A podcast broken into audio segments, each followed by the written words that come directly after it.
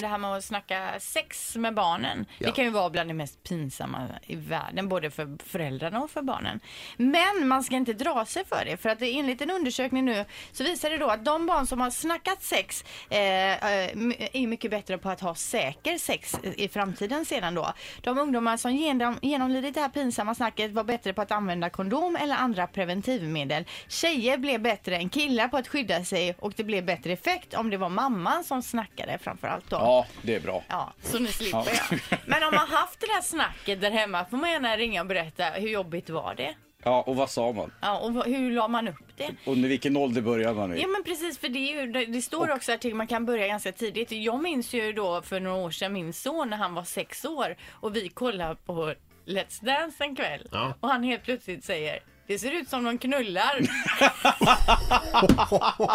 Då höll ju jag på att smälla av. Jag gick ju upp i limningen där hemma. Vad sa du då, Linda? Vad sa du? Sa jag så här. Nej, så där säger vi inte här. Och så försökte jag då, att det är ett fult ord och var har du fått det? Var har du... Jag försökte pressa honom. vad Han hade... Vem har, har lärt dig det ordet? Så nu har du liksom, nu har du eh, t- tryckt ner honom i tystnaden här. Nu går han bara där och undrar vad Mm, Det det, var är. exakt det undersökningen sa att man skulle göra. Vi kan börja ta ett samtal. Mix Megapol, god morgon. God morgon, god morgon. Hej!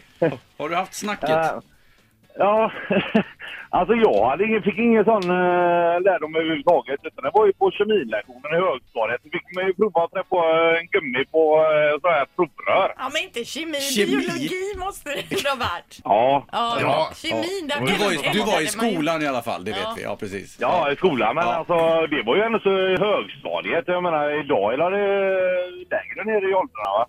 Ja men alltså de är ju inte nere i lågstadiet och har, eh, te- testar att eh, ta på en kondom har jag svårt att tro. Men alltså det, jag mi- minns precis som du att det var ju i skolan det kom upp på det här kapitlet i biologiboken som alla redan hade läst innan man ens hade kommit dit. Ja. Det var den som öppnades av sig själv när man tog och lade boken. För egen del så fick jag lära mig via de tidningarna som låg uppe vid gamla skyttebanan i, precis säga det Sandholt. i Kärna där jag bodde. Och det Alltså, var, den, eh, verkliga, den verkliga eh, erfarenhet jag fick, det var ju när jag hade eh, första året i gymnasiet, när vi skulle på en klassresa till Kiel liksom. Och styvfarsan bara, ja men du måste ju ha skydd liksom bara, jaha? Va? Och så vet du den här bensinstationen och vi kände ju de som ägde den bara, så ger jag mig pengar, ja men du får ju följa med, ja men det kan inte jag med göra, men ja, det är ju du som vill att jag ska ha skydd. ja. Ja, så följde han med in där och så tänkte han, nu jävlar ska vi spä på lite här. Och Så bara, vad, vilket, vad rekommenderar du Helena här nu då? Ska vi ha profil eller näcken och vad ska vi köra liksom? Ja, hon bara stod där som en fågel och så, va? Så, Nej, Då är det bättre att skita i det. ut i Nej. bilen, han bara, hur fan kan du? Jag bara, vadå? Skydd som skydd, eh, man får väl tänka lite va? Uff, det var Ja, ja, pinsamt. det är bra. Jag blir helt varm och svettig här. Det blir jobbigt. Ett poddtips från Podplay. I podden Något Kaiko garanterar östgötarna Brutti och jag, Davva, dig en stor dos skratt. Där följer jag pladask för köttätandet igen. Man är lite som en jävla vampyr. Man har fått lite blodsmak och då måste man ha mer. Udda spaningar, fängslande anekdoter och en och annan arg rant. Jag måste ha mitt kaffe på morgonen för annars är jag ingen trevlig människa. Då är du ingen trevlig människa, punkt. Något Kaiko, hör du på Podplay. Därför arkadeinerna.